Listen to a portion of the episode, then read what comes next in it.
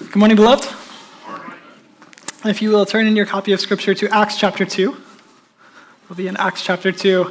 Uh, if you have stayed abreast of the news this week, you may have heard that the U.S. Surgeon General, Dr. Vivek Murthy, um, made the following statements in a release this week. There's an ailment linked to increased heart attacks, depression, diabetes, crime, and premature death in the United States, and it's impacting people no matter where they live or who they are loneliness. Right now, millions of people are telling us through their stories and statistics that their tank is running on empty when it comes to social connection. So, bottom line is this has to be a public health priority that we consider on par with tobacco, with substance use disorders, with obesity, and other issues that we know profoundly impact people's lives. A personal favorite line of, my own from the, the various things that he said um, while speaking about cancel culture, just the kind of rage culture that we live in, where it's so easy and prevalent for people to just be so mad all the time, um, says there's a very simple reason. It's hard to hate people up close. And if we're not close to anyone, then we can be mad at everyone. That's amazing. It's amazing in a very sad way. As in, it should, it should elicit amazement that we would allow ourselves to be so disconnected to be so disconnected. But we're in this series called Devoted, and we're asking the question what should we devote ourselves to as a church? Like, what are the things that Beloved Church should be known for? It's in our name, Beloved, that, like, it all comes to this command from Jesus to love God supremely, but then love our neighbor as ourselves. And then he makes it so personal in that upper room when he gets down and he washes the filth from between the toes of his own disciples, the Creator wiping filth from his creation in the most humbling of ways, and he says, Love each other like I have loved you. And then he goes to die for his beloved. And so we know we must be about love, but what does that actually look like? And so we're looking at the early church as recorded in this kind of historical narrative known as the book of Acts. What did the early church look like? As the Spirit comes down and gives gifts and all these amazing things, the Spirit is now empowering and moving the church forward, advancing the kingdom of God. As we proclaim this gospel, what did the early church devote themselves to? So look with me at Acts chapter 2, starting in verse 42. Here's a, a snapshot of what the early church looked like. And again, we're asking the question what should we devote ourselves to? And looking at what they devoted themselves to. So, verse 42, Acts chapter 2, verse 42, they devoted themselves to the apostles' teaching, to the fellowship, to the breaking of bread, and to prayer. Everyone was filled with awe, and many wonders and signs were being performed through the apostles. Now, all the believers were together and held all things in common. They sold their possessions and property and distributed the proceeds to all as any had need. Every day they devoted themselves to meeting together in the temple and broke bread from house to house. They ate their food with joyful and sincere hearts, praising God and enjoying the favor of all the people. Every day the Lord added to their number those who were being saved. And so there's various things that the early church would devote themselves to that I would say we also ought to devote ourselves to. And all of this is really an unpacking of what it looks like to love God supremely and then love each other. So, as we love each other, what do we devote ourselves to? So, we started off the apostles' teaching. That we must be a gospel centered church. We must see that this is the very word of God given to us. This is a beautiful way to hear from Him, to experience Him, to have growing intimacy with Him. It's actually through His word that we grow into salvation. And so we want for this to be an authority over our lives. We submit to it, we experience and encounter God in it in a profound, direct way. And so, like the early church, we devote ourselves to the apostles' teachings because they are preserved for us in the Word of God. And then, Pastor Reggie last week looked at the next one to the fellowship. This Greek koinonia, which is this, this way of coming together and having this kind of love for each other that actually costs us something. But we, we take that cost willingly. We engage in fellowship. And now, this week and next week, um, we go to the next two. The next one, it says, from where Pastor Reggie left us off last week in 42 to the fellowship, now we go to the breaking of bread and then to prayer. And so today, as we explore to the breaking of bread, I want you to see that this is actually kind of a component of fellowship to eating together, to breaking bread together, as a component of what fellowship is. And so, as we go through that, we have to acknowledge up front, as Pastor Reggie pointed out for us last week, fellowship is so rewarding and yet it is so costly. Have you realized, um, again, we'll start with what the US Surgeon General said this week, that it is difficult to experience real fellowship, to have a genuine community where you are vulnerable, where there's this connection that is not just easily broken off, cancel culture, like, nope, you're out. And can I just like soapbox here for a moment as a pastor and tell you if you have a therapist who is in a habit of telling you that you have toxic relationships and you just need to cut them all off, I would push back a little. There is definitely a time to have some boundaries. They are very healthy and biblical. But if your answer to every tension in life is to just cut it off, soon enough, you will be all alone. And you may already be there. We are called to forgiveness, to reconciliation, to be peacemakers. And again, we can have healthy boundaries, and yet those healthy boundaries do not mean we just simply cut off anyone who goes against us in any way.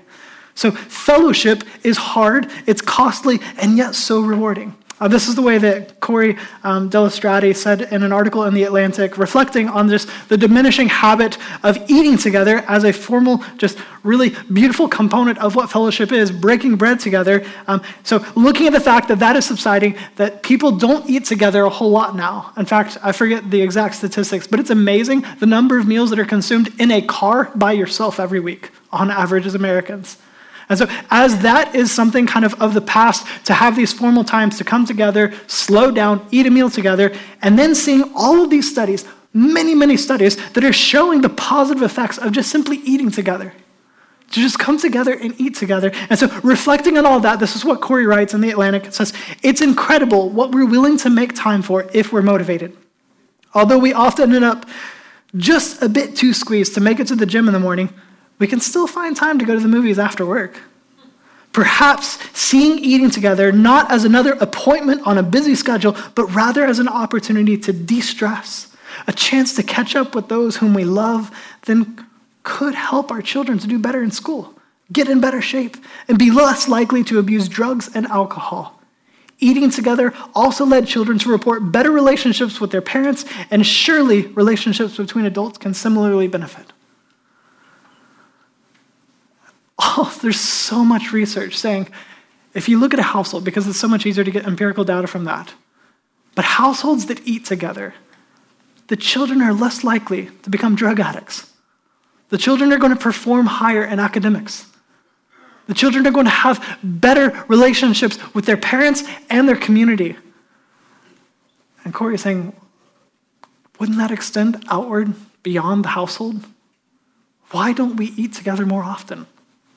Why would this not be something we would devote ourselves to? Fellowship is costly, but so rewarding. And so, as you think of fellowship, like you can kind of scale this that in fellowship, just coming together, being in communion together with each other, as we do this, we see this in different spheres. So, if you start like the public sphere, like this would be a public sphere. If you get together with a mass amount of people, you're like, well, we're all kind of together, and yet, are we really together?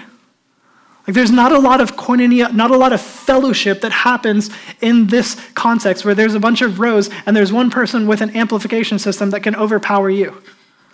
Like this is a beautiful thing. And yet this is not what fellowship truly is. This is a form of it, but it's such a large form that it's not accomplishing what we really need in fellowship. And then you can bring that down. You go from the public space to the social space.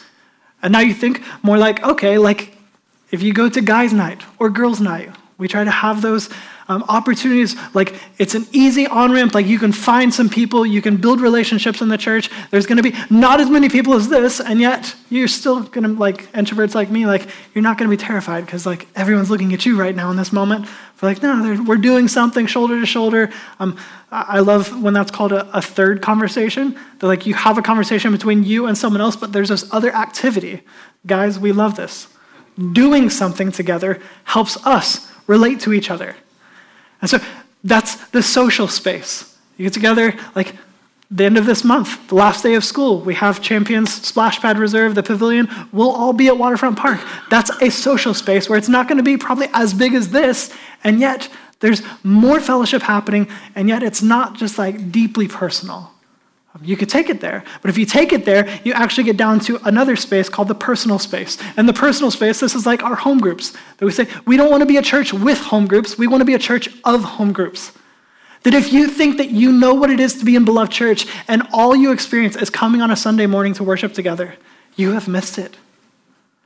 To be the church is to be together more than just for an hour and a half a week. And so in home groups, that's a personal space where there's a group of people who can know you, who can walk through life together with you, who can accomplish the one another's of Scripture, like love one another, encourage one another, rebuke one another.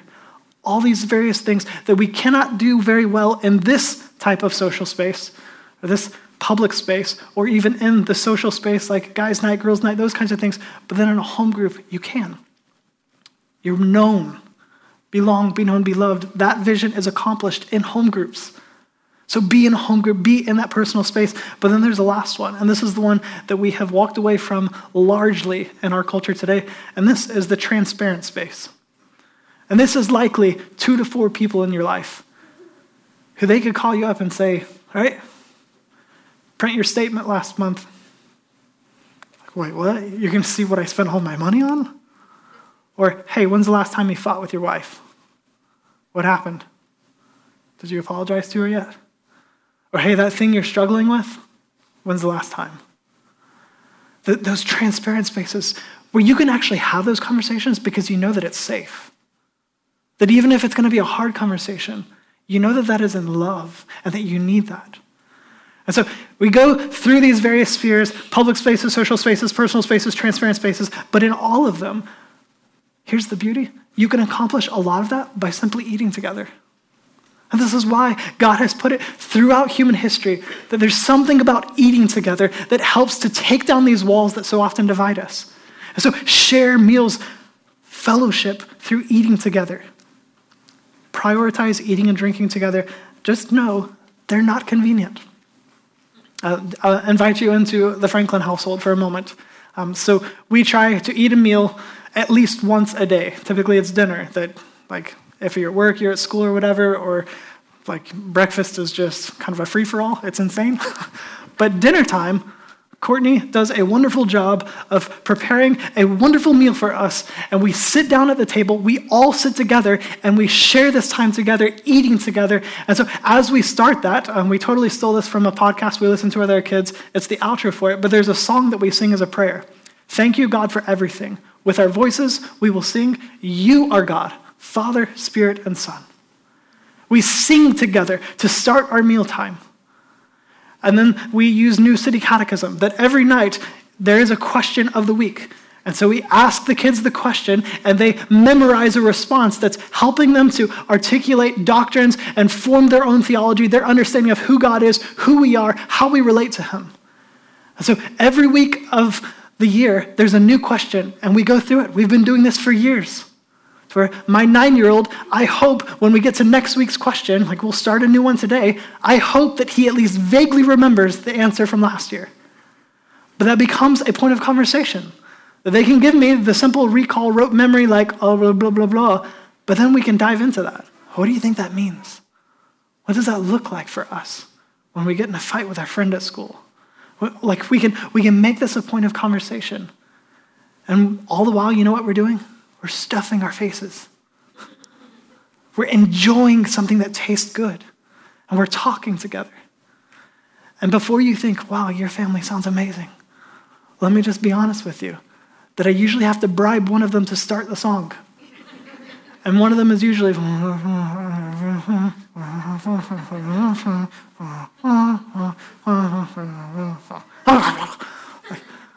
And then we get to the question. And neither of them wants to answer, and they're looking at each other, and I'm trying to draw it out, and they want to just answer it as quickly as possible and change the subject and move on. It's every bit of it is a fight. And usually, one of them or two of them, multiple times, has left the table and they're doing God knows what. Like somehow their biological clock is set, I have to go to the bathroom right now. Like it doesn't work that fast that you take a bite and you have to go. But somehow it does. And it's mass chaos. Like it's not pretty. It's a constant struggle. No matter how often we do it, you know the deal. We're going to do this every day. And yet they fight it with everything they have. And yet it's worth it. Do you know that? It is not convenient, but communion is worth the inconvenience. And it's the same with us, that it will get messy. It is hard. We are sinful people. We're going to hurt each other. But it's worth the intimacy that comes from pressing through. So we engage in these things because communion is more important than convenience. So even at great cost, we're going to pay the price to uphold this value. And then we gain the greater payoff of real fellowship. Uh, Don Everts and, and, Barna Group, you've probably heard of Barna Group, does a lot of polling surveys and research. Um, but they, they found that one of the most consistent traits of Christian households, described as spiritually vibrant, is loud tables.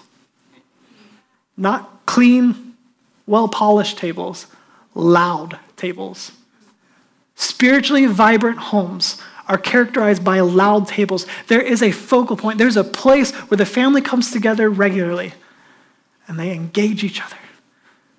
And it's messy, but it's worth it. You come together to eat and talk regularly. Um, but again, it's difficult. And so we have to be strong. We have to truly devote ourselves to this, not just in our homes, but together, eat together. Um, we tried it for about six months. We used to call them beloved dinner parties, where we would encourage the church, like, hey, the first Sunday of every month, find someone to have a dinner party with.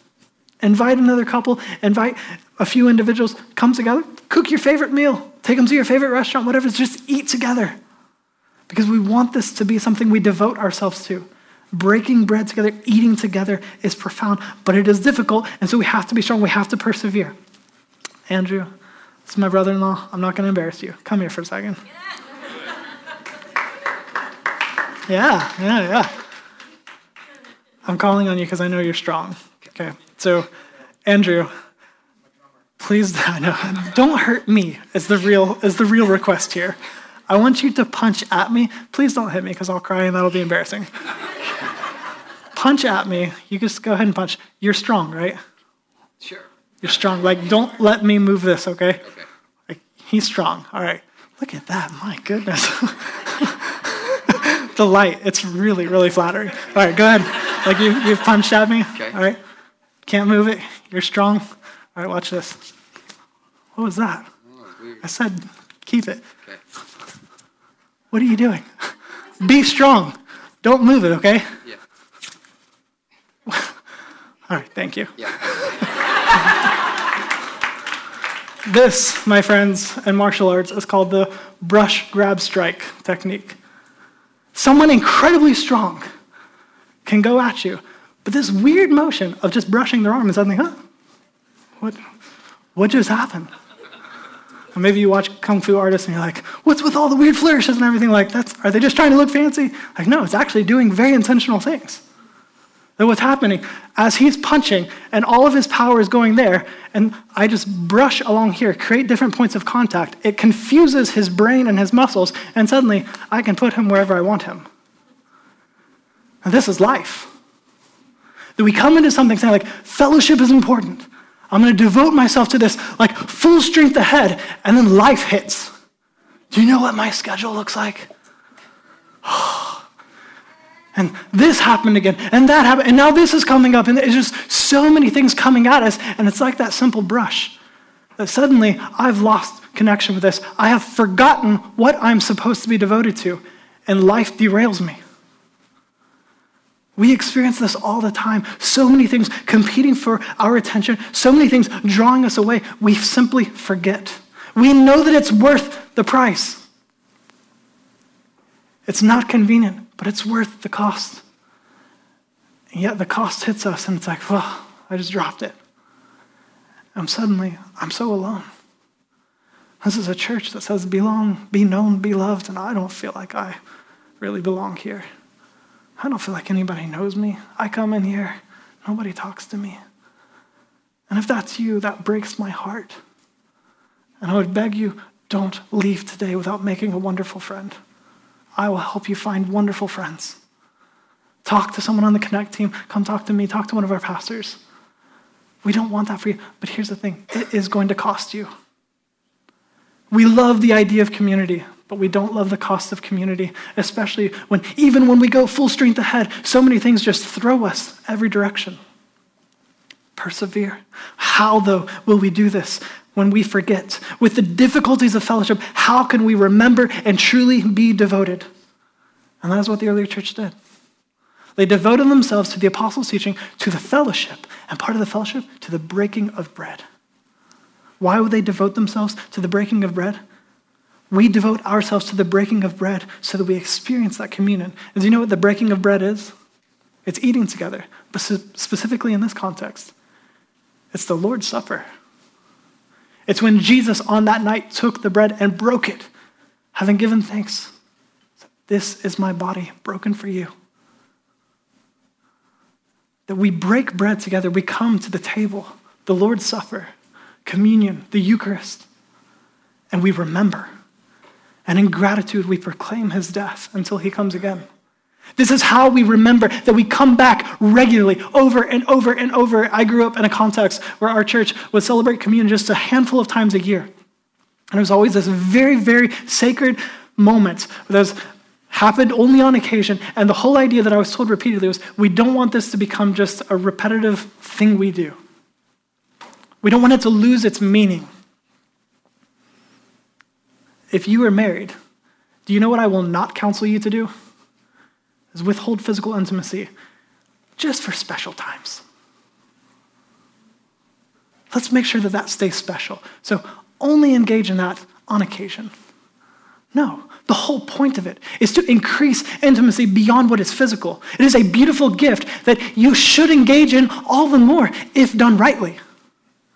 And so, in the same way, we experience great communion, great intimacy with God and each other as we come together to the table. And we don't want to say, well, let's only do this on occasion because there's a tendency for us to just make this a repetitive, redundant habit that doesn't really mean anything. No, instead we say, let's do this all the more, but let's do it rightly. Let's let this be what it is supposed to be. Devote ourselves to this. Uh, this is from 1 Corinthians chapter 11, if you'd like to turn there with me. 1 Corinthians chapter 11. This is Paul writing to the church in Corinth, one of his at least three letters that he wrote to them. But 1 Corinthians, um, this is what he writes 1 Corinthians chapter 11, starting in verse 23.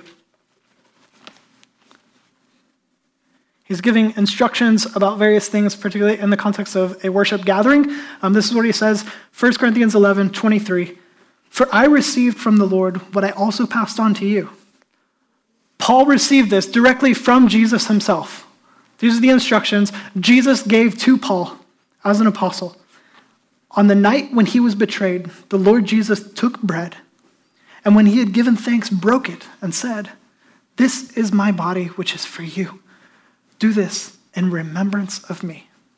In the same way, also, he took the cup after supper and said, This cup is the new covenant in my blood. Do this as often as you drink it in remembrance of me. For as often as you eat this bread and drink the cup, you proclaim the Lord's death until he comes. The early church would have what history has termed love feasts. Um, that's been taken various ways. In fact, one of the accusations in the early church was that it was just a bunch of incestuous relationships because they would call each other brother and sister and the family of God. We are the adopted sons and daughters of God. And so they would come together with brothers and sisters and have this love feast. And you knew what they would do there? They would eat together. Like a major component of their worship was breaking bread, eating together, sharing a meal, eating together. And Jesus' instructions as often as you eat this, as often as you drink this, you remember and you proclaim. This is something we do together. We devote ourselves to this. And so, three major things that I want you to get from this text this is remembrance, this is communion, and this is participation. So, type A personality, remembrance, communion, and participation. This is remembrance. This is remembrance that when we see this, as Jesus has taken bread and he has broken it, they have the visual, they have the scent of this bread coming to them. They're hungry at this point. They want to eat that. And Jesus breaks it. He prays, giving thanks, and he says, Hey, this is my body broken for you. And he takes that cup, and we're so thirsty, like licking your lips, mouth is dry. I want to drink. And he says, This cup, this wine, this is my blood poured out for the forgiveness of sins. The cup of the new covenant. This is the way that God would now relate to us. It's through His shed blood, through His broken body. This is salvation. When you come to the Lord's table, when you see this broken bread, when you see the wine glass, you see this and you remember. And then you taste it and you remember that this is how I am alive forevermore, that Jesus died for me. That his death was my salvation, that he died the death that I deserved on the cross because I'm a sinful person that I have rebelled against the holy God, and He is just, and there is wrath that is due on me. And yet He says, I love you in grace. You could not earn a good standing relationship with me, but I want it with you, and so I'll take your place. That He satisfies the just demands of God's wrath and righteousness. He nailed to a cross, taking our sin on Himself, and says, Have my righteousness. You're forgiven, you're free forever. He's just calling us to believe that. So we believe that. We believe he died and he rose again. This is our salvation. And he gave us this meal to say, this is how you're going to remember. When life brushes up against you and you can't stay strong, you come back to this table and you see, this is my salvation. The body of Jesus broken for me, his blood poured out. His death means life for me. So we remember this. This is how we have fellowship with God.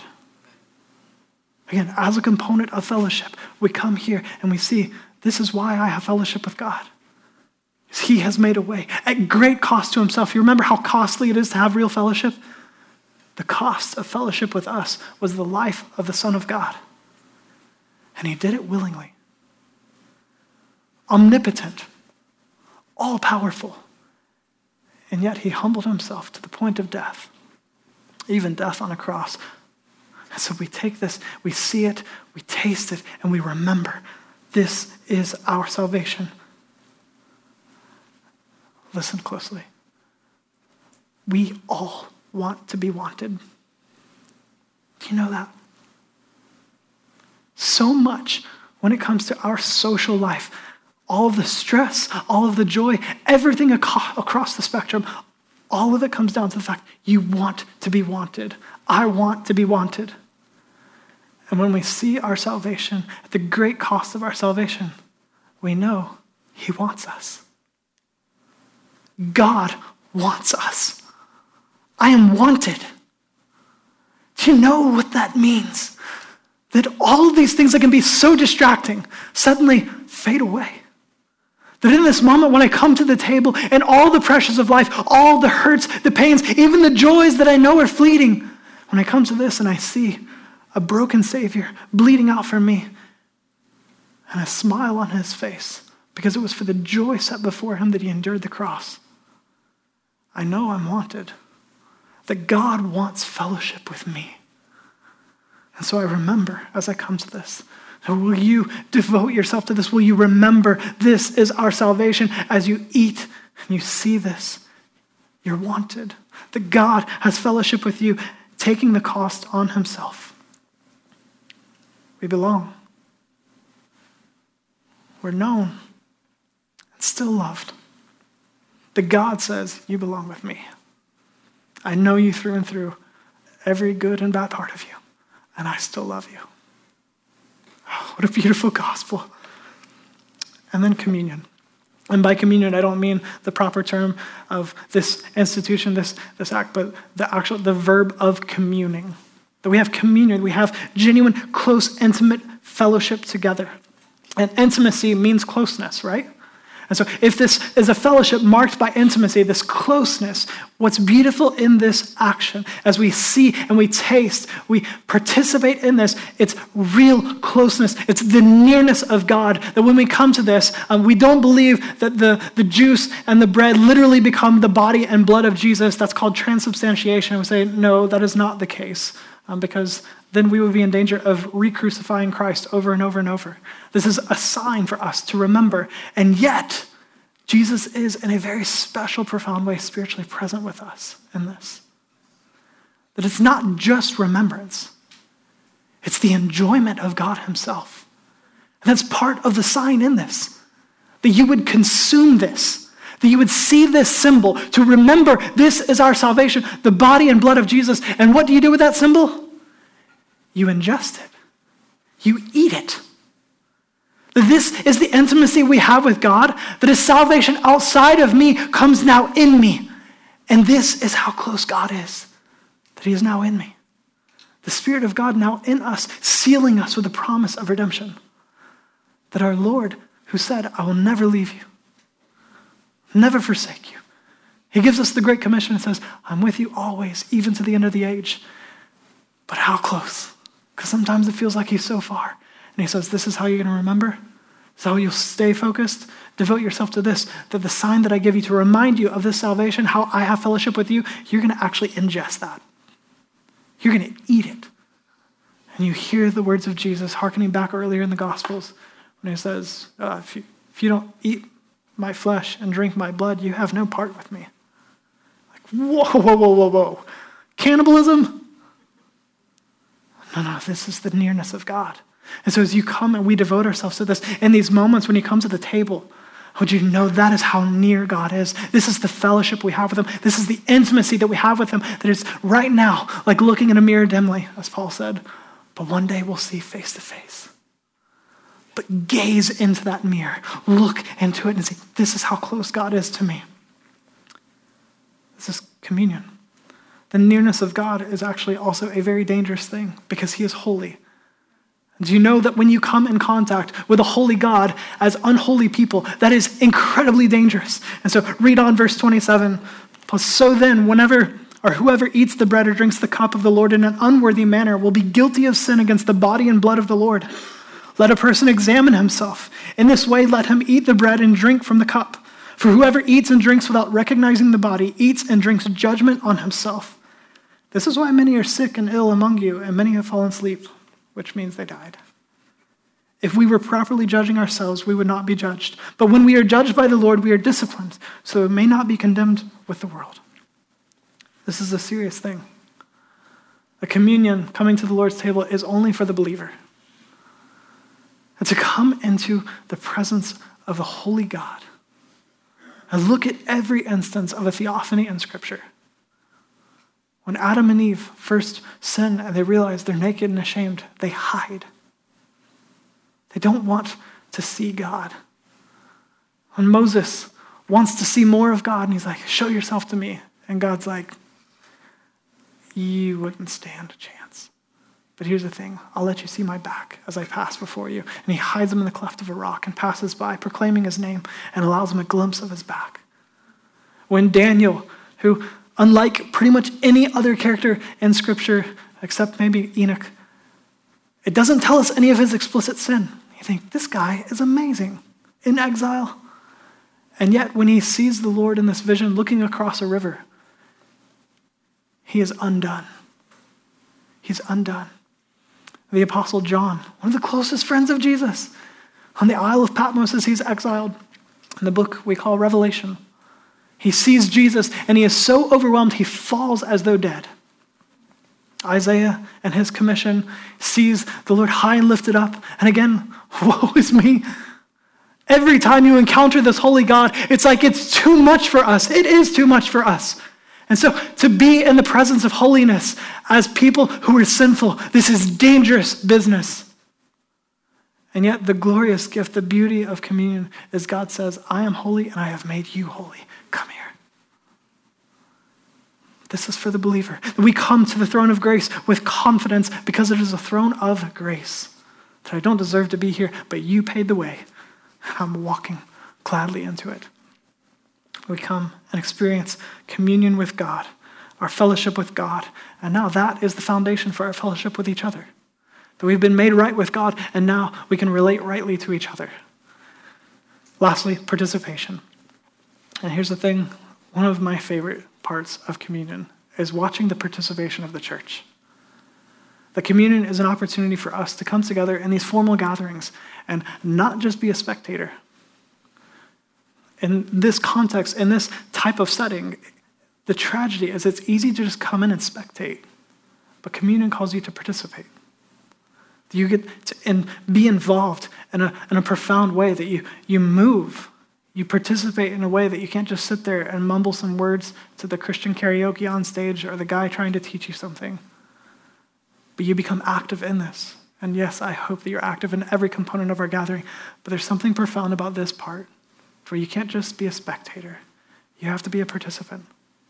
And so we participate in this. This is, as he said, for as often as you eat this bread and drink the cup, you proclaim the Lord's death until he comes. We're participating in this. This is our proclamation. Our salvation is that Jesus has come and he has died and he's alive and I will live with him forever, forgiven at his cost. He loves me. I belong here. Here's the thing you know, Jesus famously said, For the mouth speaks from the overflow of the heart. If this is our proclamation, we proclaim the Lord's death until he comes. This is our salvation. As we speak that, and Jesus says, out of the overflow of the heart, the mouth speaks. We speak with our mouth. That there's this current, this overwhelming flow, that from your heart things flow out and they ultimately come out. Whether you like it or not, it eventually comes out. And so that tells us there's a current there, there's a connection. And so sometimes, how many of you show up and you know, like, man, I'm just not feeling it? Did you hear Pastor Reggie say that this morning between songs? I'm not there yet. Sometimes it's like, I'm just, I'm not feeling this. And this is an opportunity to say, well, that river is flowing one way, but it's still connected.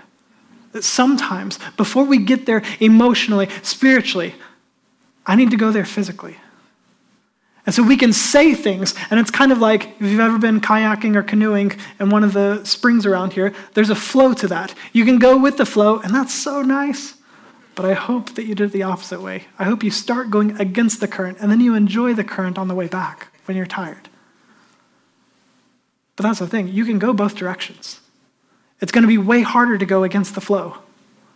And so, if we know that to be true, when we're not feeling it, when you're wondering where God is, then you come together and you devote yourself to the breaking of bread. We feast, seeing this as our salvation. We proclaim with our mouth and let that fight against the current and come back down into us.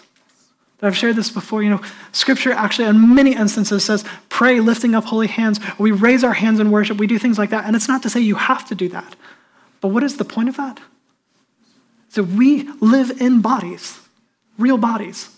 We will be resurrected in real bodies.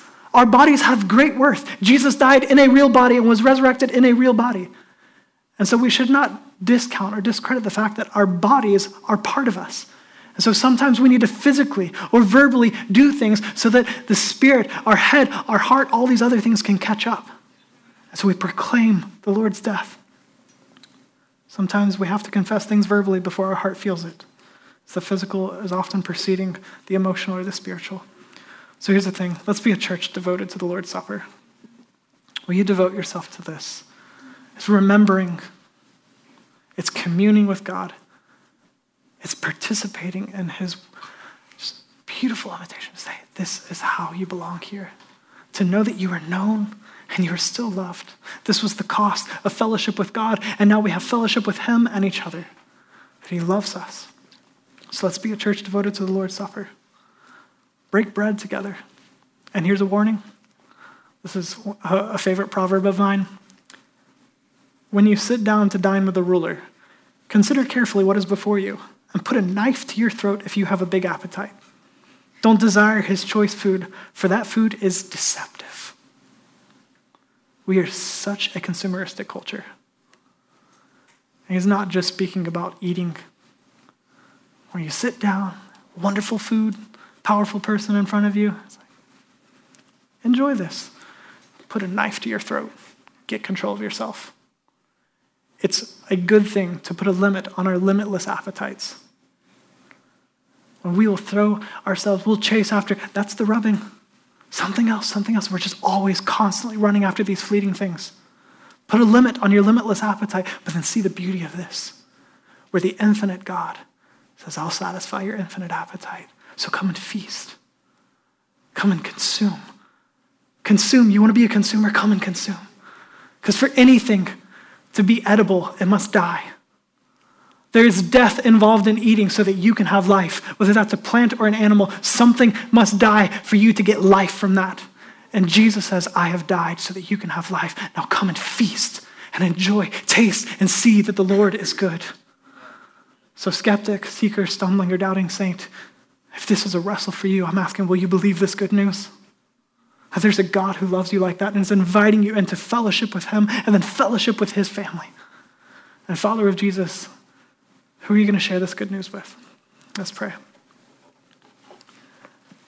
Heavenly Father, thank you for your profound love.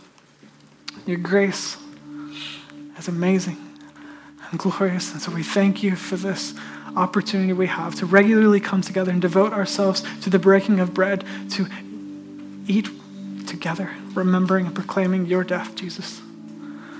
To know that this was our salvation of something outside of us, but you have come to us. Thank you. Oh, we love you. We praise you because you're glorious and worthy of it all. So help us to be a church devoted to fellowship and to the breaking of bread for your glory. In the name of Jesus, amen.